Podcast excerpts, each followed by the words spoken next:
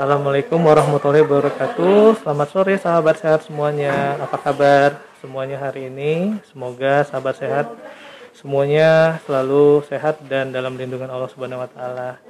Uh, sore hari ini kita uh, telah kedatangan narasumber kita Dr. Foni Meliana Tejo, spesialis jantung dan pembuluh darah. Hari ini kita akan membahas mengenai deteksi dini pada penyakit jantung. Uh, selamat sore Dr. Foni. Selamat sore. Apa kabarnya hari ini? Puji Tuhan, baik dan sehat selalu. Alhamdulillah. Oke.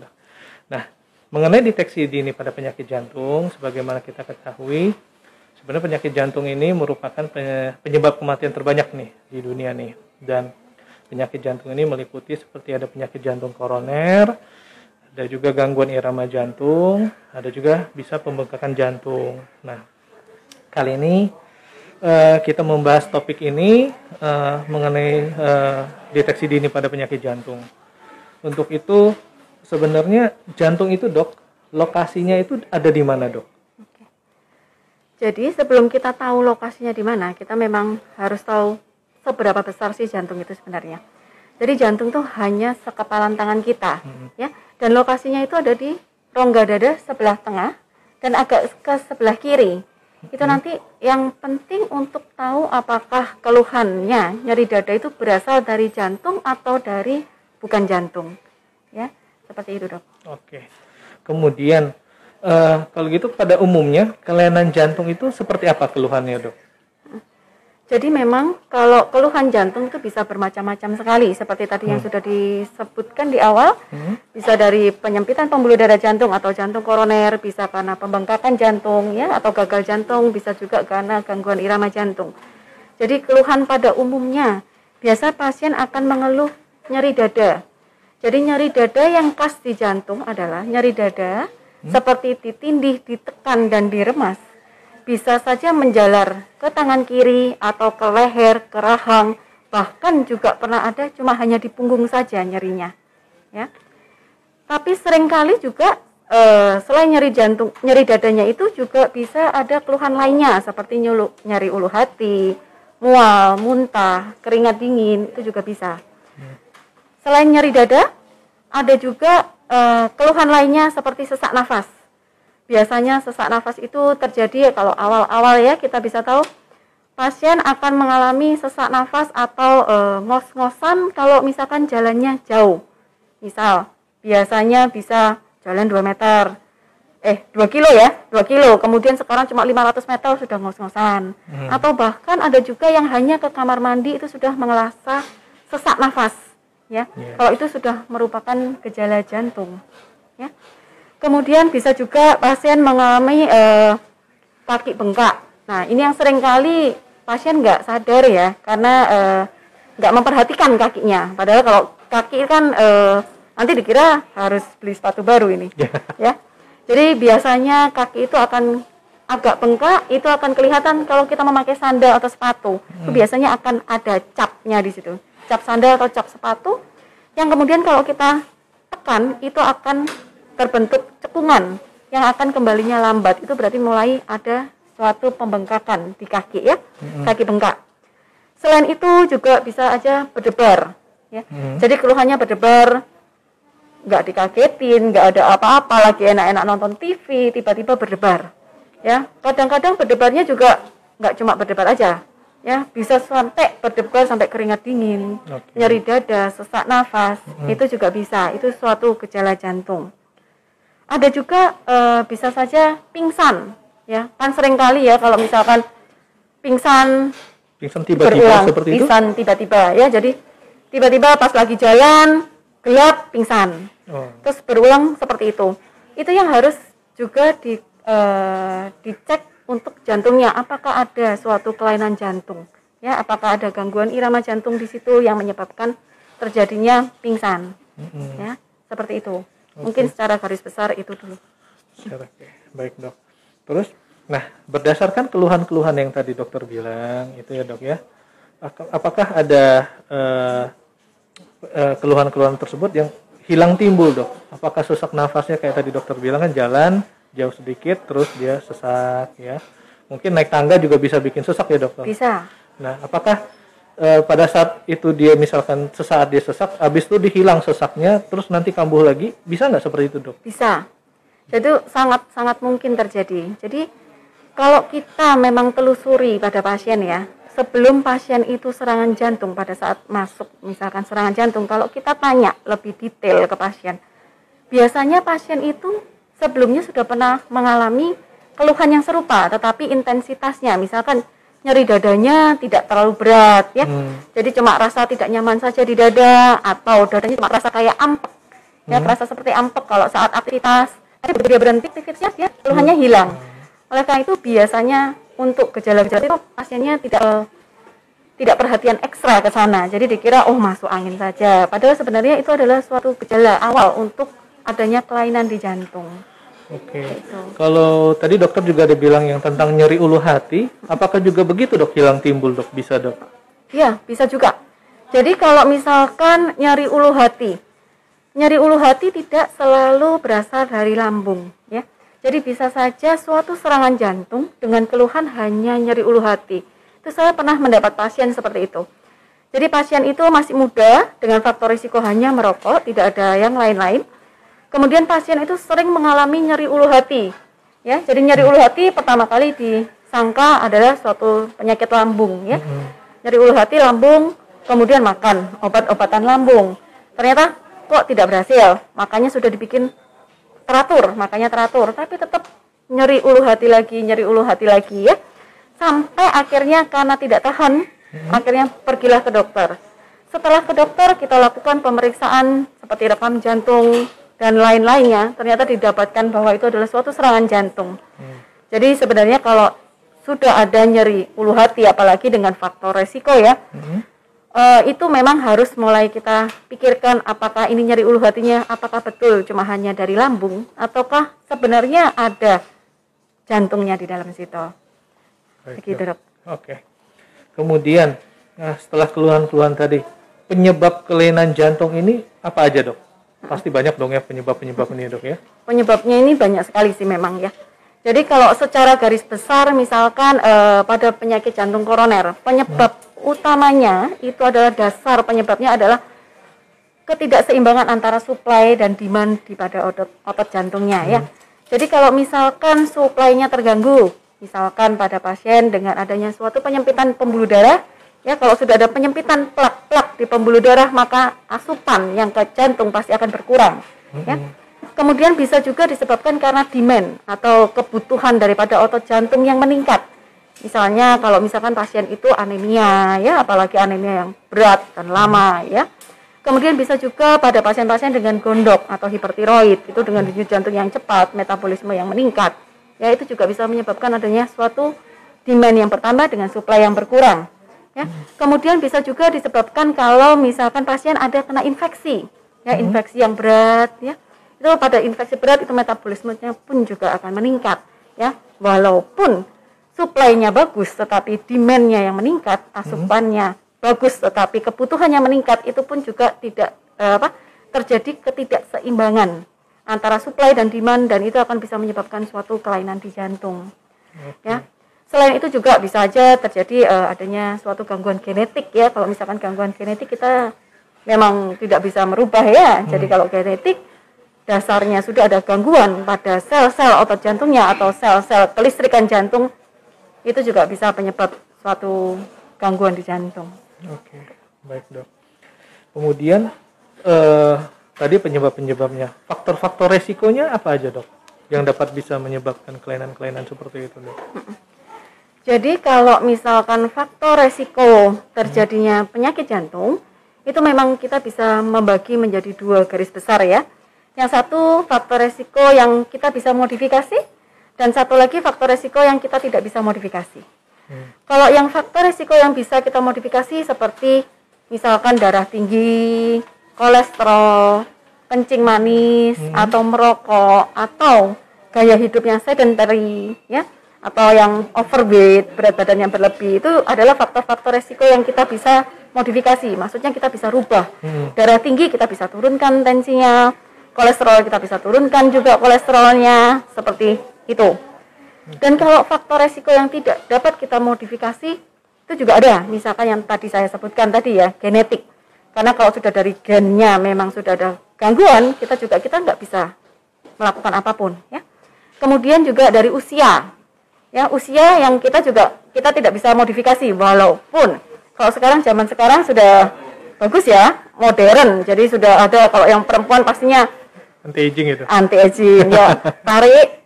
Jadi kelihatannya masih sweet 17 pada kenyataannya sudah 70-an ya tapi kalau misalkan seperti itu pembuluh darahnya kualitasnya tetap 70 oh nggak bisa Gitu. dibikin muda Nggak juga bisa ya? dibikin muda. Tapi luarnya bolehlah muda ya. Ya, Nah, kemudian selain itu misalkan dari jenis kelamin ya misalkan jenis kelamin laki-laki kita tahu bahwa laki-laki lebih cenderung terjadinya lebih tinggi resiko untuk terjadinya penyakit jantung untuk koroner dibandingkan dengan wanita ya karena kalau misalkan wanita itu masih memiliki terutama yang masih itu ya ada, eh, belum menopause ya masih memiliki hormon estrogen yang itu berfungsi untuk melindungi jantung ya Oke. Kemudian faktor satu lagi yang tadi saya sebutkan menopause itu tadi. Yang itu yang tidak kita bisa rubah. Jadi kalau misalkan sudah wanita dengan menopause itu resiko untuk terjadinya penyakit jantung koroner itu sudah sama seperti laki-laki. meskipun dia suntik hormon misalkan seperti itu dok Suntik hormon tetap saja. Tetap saja. Iya, tidak bisa sampai yang apa sesuai dengan yang aslinya kan? Kalau hormon Oke, baik dok. Terus eh, selain itu keadaan apa saja? Maksudnya situasi seperti apa atau mungkin eh, sahabat sehat atau orang om lagi mengerjakan apa yang bisa dapat memicu terjadinya penyakit jantung itu dok? ya. Jadi memang ada beberapa eh, keadaan-keadaan yang bisa memicu untuk terjadinya suatu kelainan jantung ya. Hmm. Yang paling banyak saat ini ya mungkin yang paling ditakutin ya serangan jantung ya. Hmm. Misalkan eh, dengan aktivitas yang terlalu berlebihan, olahraga yang berlebihan itu bisa. Kemudian faktor stres, stres yang berlebihan itu juga bisa menyebabkan memicu untuk terjadinya suatu serangan jantung ya. Kemudian juga bisa marah. Oh, Kemudian oke. juga yang begadang ya. Oke. Itu karena hormon-hormonnya dan semuanya itu akan berpengaruh terhadap eh, plak. Jadi eh, penyempitan di pembuluh darah jantung itu ada apa dengan adanya faktor-faktor tersebut akan memicu untuk terjadinya plak rupture. Jadi plaknya bisa pecah dan itu bisa menyebabkan suatu serangan jantung. Oke, baik dok. Berarti olahraganya juga nggak boleh yang berat-berat ya seperti itu ya dok ya? Ah, betul Oke. sekali. Terus eh, kebiasaan sehari-hari apa dok yang bisa menyebabkan tentang untuk bisa menyebabkan kelainan jantung itu apa dok? Ada nggak dok? Ada. Jadi kalau misalkan kebiasaan sehari-hari yang memang kita memang eh, Hmm? biasanya kita nggak nggak pernah ambil pusing ya. Hmm. Jadi kalau semua perilaku kita yang bisa menyebabkan terjadinya darah tinggi, kolesterol, kencing manis, itu bisa menyebabkan eh, kelainan jantung. Ya misalkan seperti tadi yang saya sebutkan ada faktor-faktor resikonya itu tadi. Kalau misalkan pasien itu eh, kurang olahraga, ya, Hmm. kurang olahraga, apalagi sekarang zamannya model online ya, semuanya via online, makan pun juga via online ya, asik. Heeh, semuanya online. Kemudian bisa juga dengan olahraga yang berlebihan, yang kemarin kan juga ada eh, apa namanya ngetren yang olahraga yang terlalu berlebihan ya, itu juga bisa memicu eh, kelainan jantung ya. Selain itu juga bisa karena makan yang terlalu asin, yang manis terus-terusan, itu juga bisa memicu. Selain itu merokok atau makanan yang tinggi lemak, apalagi eh, kita tahu ya Indonesia ya, gorengan nomor satu ya, apalagi itu. Jadi selama ada minyak-minyak termasuk gorengan itu bisa menyebabkan terjadinya suatu dislipidemi atau kolesterol yang tinggi yang akan memicu terjadinya suatu kelainan di jantung seperti jantung koroner. Begitu. Oke, kalau begitu kan tadi juga ada olahraga ya dok. Olahraga berarti olahraga itu kurang salah, berlebihan juga salah ya dok. Betul, iya. Kira-kira olahraga yang cukup itu seperti apa dok contohnya dok? Jadi kalau olahraga itu pastinya harus disesuaikan dengan usia ya. Ah, Tentunya. Misalkan nih, pasien 60 tahun suruh kita lari, kan ya nggak mungkin. Ya. ah, Jadi olahraga sebenarnya yang bagus adalah olahraga yang kardiak ya. Hmm. Misalkan jalan atau jogging itu sudah sudah oke sebenarnya ya. yang ritmik ya dok. Yang ya? ritmik ya. Jadi kalau misalkan seperti itu eh, jalan 30 menit itu sudah bagus sebenarnya. Ya, Hmm. 30 menit tetapi kan eh, sering kali ya kalau misalkan eh, pasien kita tanya, "Gimana Pak olahraganya teratur atau tidak?" Mereka pasti bilang, "Oh iya Dok, teratur." Hmm. Kapan Pak? Setiap Sabtu. Nah, berarti satu kali satu minggu ya satu minggu hanya satu kali itu masih belum bisa dibilang sebagai olahraga yang teratur olahraga yang teratur di sini adalah olahraga yang minimal lima kali dalam seminggu jadi ya hampir setiap hari harus olahraga ya sama kayak jam kerja itu Oh, harus minimal kali dok. Iya, limi- minimal lima kali dalam satu minggu dengan waktu durasi 30 menit. Itu adalah senam yang bagus, olahraga yang bagus. Oh, Sebenarnya di situ. Kemudian, nah ini dok, Eh, ketika kita mengalami gangguan jantung, keluhan tadi ya, ada faktor resiko seperti yang tadi dokter bilang. Kira-kira gangguan jantung atau keluhan seperti apa yang sudah harus menyebabkan kita, kita tuh pergi ke dokter seperti itu dok? Jadi eh, kalau keluhan-keluhannya kita bisa kita bisa bagi ya menjadi dua. Apakah itu harus segera ke rumah sakit atau itu bisa menunggu misalkan kita tunggu sampai poliklinik atau sampai medical check up ya. Biasanya kalau yang harus segera ke rumah sakit yang seperti tadi saya sebutkan di awal ya. Jadi nyer- nyeri dada yang khas untuk jantung ya. Jadi nyeri dada seperti ditindih, ditekan, diremas di dada ya. Kemudian menjalar ke tangan kiri, ke rahang ya, ke leher atau ke punggung yang sampai disertai dengan keringat dingin, sesak nafas, berdebar. Ya, itu sudah harus langsung ke rumah sakit kalau itu. Itu tanda-tanda adanya suatu serangan jantung. Hmm. Selain itu kalau misalkan pasiennya eh, sesak nafas hebat, jadi sesak nafas saat istirahat pun juga sesak nafas atau tidur tidak bisa satu bantal, tidur harus bantalnya disusun atau bahkan tidurnya sambil duduk. Ya, itu suatu tanda-tanda untuk adanya suatu pembengkakan jantung yang kita harus tolong segera. Itu juga harus langsung ke rumah sakit, tidak usah tunggu nanti eh, prakteknya kapan lagi ya. Jadi harus langsung ke rumah sakit untuk seperti itu. Atau berdebar, berdebar yang sampai disertai dengan nyeri dada, sesak nafas, keringat dingin tadi ya. Apalagi sampai pingsan itu sudah wajib harus ke rumah sakit. Ya. Oke. Kemudian eh sepertinya ini dok eh, kita sudah banyak ada pertanyaannya dok ya. Jadi kita mulai dengan sesi pertanyaan ya dok ya. Ini ada dari hmm, Pak Akbar nih. Dok, kenapa kalau ngopi suka berdebar-debar? Apakah jantung juga bermasalah? Oke. Jadi ini pertanyaan yang bagus sekali ya. Kenapa kalau kita ngopi kita berdebar ya? Se- sebenarnya pada kopi itu mengandung kafein. Kafein itulah yang bisa menyebabkan jantung kita berdebar ya. Seperti itu. Jadi ka- dari kafeinnya itu Kafeinnya, bukan berarti bahwa kalau ngopi jantung berdebar kemudian itu pasti ada sakit jantung, bukan ya. Kecuali kalau misalkan eh, kopinya cuman ya cuma sedikit ya kemudian sudah jantungnya berdebar sekali ya mungkin kopinya itu hanya sebagai pencetusnya aja pada dasarnya memang ada jantung seperti itu ya Ha. Kemudian ada dari Bapak Fuadi. Dok, kalau penyakit jantung bawaan, apakah bisa menjadi sakit jantung yang berat di kemudian hari? oke. Jadi kalau penyakit jantung bawaan itu bisa saja menjadi jan- penyakit jantung yang berat di kemudian hari. Jadi penyakit jantung bawaan ini bisa macam-macam ya. Bisa saja sekat sekat jantungnya bocor ya bolong ya. Bisa juga karena adanya eh, pembuluh darahnya terbalik ya. Pembuluh darah besar yang terbalik. Bisa juga karena eh, apa jantungnya yang harusnya ada empat kamar misalkan cuma tiga kamar ya. Semua penyakit penyakit jantung itu yang kalau tidak diperbaiki dengan segera itu bisa menyebabkan suatu akhir daripada sakit jantung yaitu gagal jantung pembengkakan jantung. Yang dengan keluhan sesak nafas ya.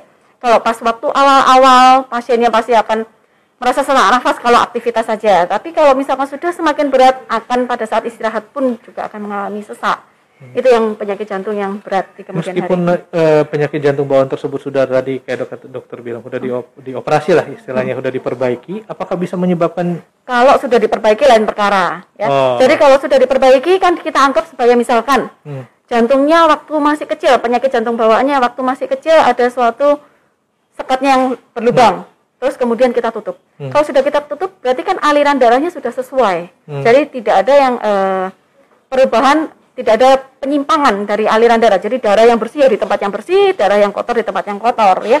Kemudian itu pun dengan alirannya seperti itu dengan sudah ditutup itu biasanya jantungnya kan untuk yang sampai terjadi pembengkakan jantung biasanya memang eh, kurang ya resikonya ya. Kecuali kalau misalkan penutupannya eh, di kemudian hari ada kendala. Misalkan pas waktu pembentukannya penutupannya misalkan tidak tidak sempurna atau ada residual ya sudah ada kebocoran kebocoran lagi itu juga bisa menyebabkan nanti berkembang ke arah penyakit gagal jantung Oke, baiklah. Ya, kemudian ada dari Bu Vera. Dok, orang yang gampang berkeringat itu apa benar ada masalah dengan jantung atau hanya mitos aja, Dok? Oke.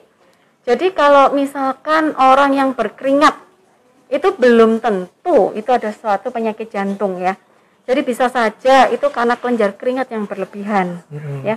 Kecuali kalau berkeringatnya disertai dengan keluhan-keluhan lainnya seperti yang tadi saya sebut, misalkan nyeri dada ya. Misalkan cuman jalan sedikit langsung keringatnya banyak dan apalagi keringat dingin ya. Kalau misalkan ada keringat dingin seperti itu, itu baru kita pikirkan mungkin ada eh, penyakit jantung. Tetapi kalau misalkan olahraga atau makan pedas itu kan orang juga biasanya berkeringat ya. Ya. Nah, kalau yang seperti itu belum tentu adanya suatu penyakit jantung kalau seperti itu ya. Kalau keringat di tangan, Dok? Keringat di tangan itu juga mm, belum tentu Belum penyakit tentu. jantung ya. Jadi itu juga sering kali itu pasien di poliklinik itu datang masih muda, masih umur 20-an. Karena tangan tangan dan kakinya sering berkeringat, terus dibilang, "Dok, saya mau cek karena sakit jantung." gitu. Nah, Padahal kalau misalkan kita lihat riwayatnya, keluhan-keluhannya ternyata tidak ada masalah sama sekali. Ya, jadi itu tergantung dari kelenjar keringatnya saja. Kalau yang itu cuma mitos aja sih. Oke, baik. Kemudian ada pertanyaan lagi nih dari Bu Tanti. Dok, apakah ada faktor genetik? Apakah ada faktor genetik bisa jadi faktor resiko penyakit jantung? Iya, bisa. Jadi kalau misal faktor genetik nih bisa macam-macam ya. Misalkan nih ya, dari genetiknya orang tua, keluarga inti yang meninggal mendadak usia muda ya. Biasanya misalkan meninggal mendadaknya tentunya karena penyakit jantung ya, misalkan kayak serangan jantung gitu. Itu biasanya bisa menjadi eh, genetiknya yang bermasalah ya. Jadi eh, apakah ada gangguan di pembuluh darah jantungnya sendiri ataukah ada gangguan di irama jantung ya, sel-sel kelistrikan jantungnya, channelopati ya. Itu juga bisa terjadi untuk ke arah jantung. Oke, baik dok. Ini pertanyaan berikut nih dari Bapak Farizal. Dok, beberapa kali saya melihat orang yang Aktif yang berolah. aktif berolahraga mengalami sakit jantung saat saat olahraga. Bagaimana ya dok agar terhindar dari kondisi tersebut? Ya, ini memang lagi booming ya. Jadi olahraga orangnya aktif olahraga, kemudian tiba-tiba pas waktu olahraga tiba-tiba henti jantung yang sampai eh, menyebabkan kematian. Jadi pada dasarnya seperti yang tadi saya sebutkan untuk genetik yang ada gangguan channelopati, itu juga bisa menyebabkan terjadinya gangguan irama jantung, ya. Apalagi pas waktu olahraga diforsir, ya. Waktu terforsir itu bisa saja terjadi gangguan irama jantung yang akhirnya bisa menyebabkan kematian. Selain itu juga ada lagi yang penyakit yang disebut eh, sebagai hipertrofi kardiomio eh, obstruktif kardiomiopati ya. Jadi pa- biasanya pada olahraga orang yang berolahraga yang berlebih itu terjadi penebalan pada otot dinding jantung yang sehingga dia menutup jalan keluar untuk aliran darah yang bersih. Itu yang pada saat berolahraga kemudian pas waktu menutup berarti aliran darahnya semuanya terkat semuanya termasuk yang ke otak ya itu yang kadang-kadang bisa menyebabkan sampai ada gangguan irama jantung dan menyebabkan Pingsan. kematian mendadak Pingsan. Oh, oh. pingsan kemudian kadang-kadang juga sampai lanjut kematian mendadak seperti itu. Kemudian apa lagi nih? Ada pertanyaan lagi nih dari Pak Mades. Dok, eh, gampang banget berdebar-debar tapi tidak keringat dingin itu kenapa? Apa jantung dok? Gampang capek? Oke. Jadi kalau yang berdebar-debar ya, gampang berdebar, baru sebentar berdebar ya. Kita juga harus lihat faktor-faktor resiko yang lainnya. Walaupun misalkan tidak ada keringat dingin, apakah ada gangguan irama jantung ya. Jadi gangguan irama jantung belum tentu eh, semuanya berakibat fatal ya. Bisa saja misalkan pas eh, misalkan Bapak siapa tadi maaf? Pak Made, Made. Pak Made, Hmm. ya. Pak Made misalkan eh, cemas, ya, cemas, kemudian itu pun juga kadang-kadang cemas, kecapean, ya, kemudian kurang tidur, ya, faktor stres yang besar itu kadang-kadang juga bisa memicu adanya suatu gangguan irama jantung. Jadi eh, apa namanya terjadi suatu aritmia yang itu yang bisa menyebabkan berdebar yang tanpa ada keluhan-keluhan yang lain. Tetapi kalau seperti itu sebaiknya tetap cek ke dokter ya Pak ya. Kemudian dari Pak Chandra, dok bagaimana cara kita membedakan orang yang ping, pingsan ambruk karena serangan jantung dengan pingsan karena pingsan karena Penyebab penyebab lain agar agar tepat menentukan pertolongan pertama. Kalau membedakan pasien pingsan ini, eh, kalau cuma kita datang pasien sudah dalam kondisi pingsan tanpa kita kenal siapa pun itu memang kita agak susah ya. Kalau seperti itu memang harus wajib harus masuk ke rumah sakit, kita harus eh, antar ke rumah sakit.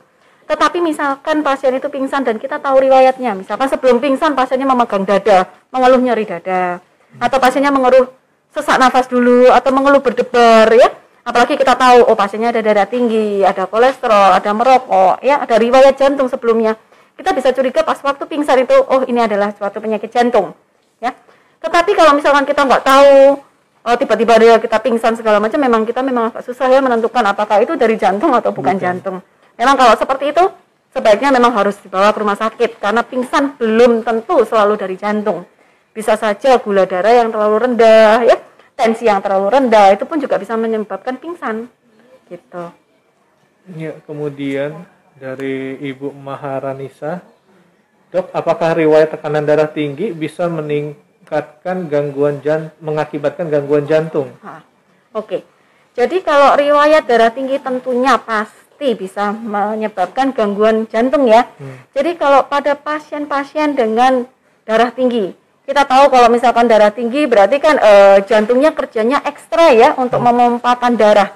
Jadi jantung itu sebenarnya adalah seperti pompa air. Dia berfungsi untuk memompakan darah ke seluruh tubuh. Sedangkan kalau seluruh tubuhnya kita tensinya tinggi, berarti jantung harus ekstra kuat untuk memompakan darah ke seluruh tubuh itu. Iya. Lama kelamaan otot di jantungnya itu pasti akan membesar, ya menebal ototnya. Semakin lama menebal, lama-lama bisa terjadi jantungnya jadi tambah besar, ya. Tambah besar itu yang menyebabkan adanya gangguan di jantung ya. Bisa terjadi pembengkakan jantung salah satunya ya. Kemudian bisa yang tadi saya sebutkan juga supply dan demand ya.